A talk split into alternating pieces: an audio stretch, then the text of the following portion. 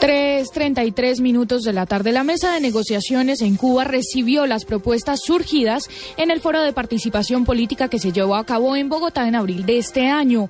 El líder negociador del gobierno, Humberto de la Calle, aclaró que por ahora no se discutirá quiénes participarían en política, sino las garantías para los miembros de las FARC que se desarmen. 836 millones de pesos deberá pagar la nación a una familia indígena por la muerte de dos menores de edad del pueblo NASA en el departamento de Cauca tras una explosión e- ocurrida en noviembre de 1988 por un artefacto que dejó abandonado el Ejército Nacional en esta zona.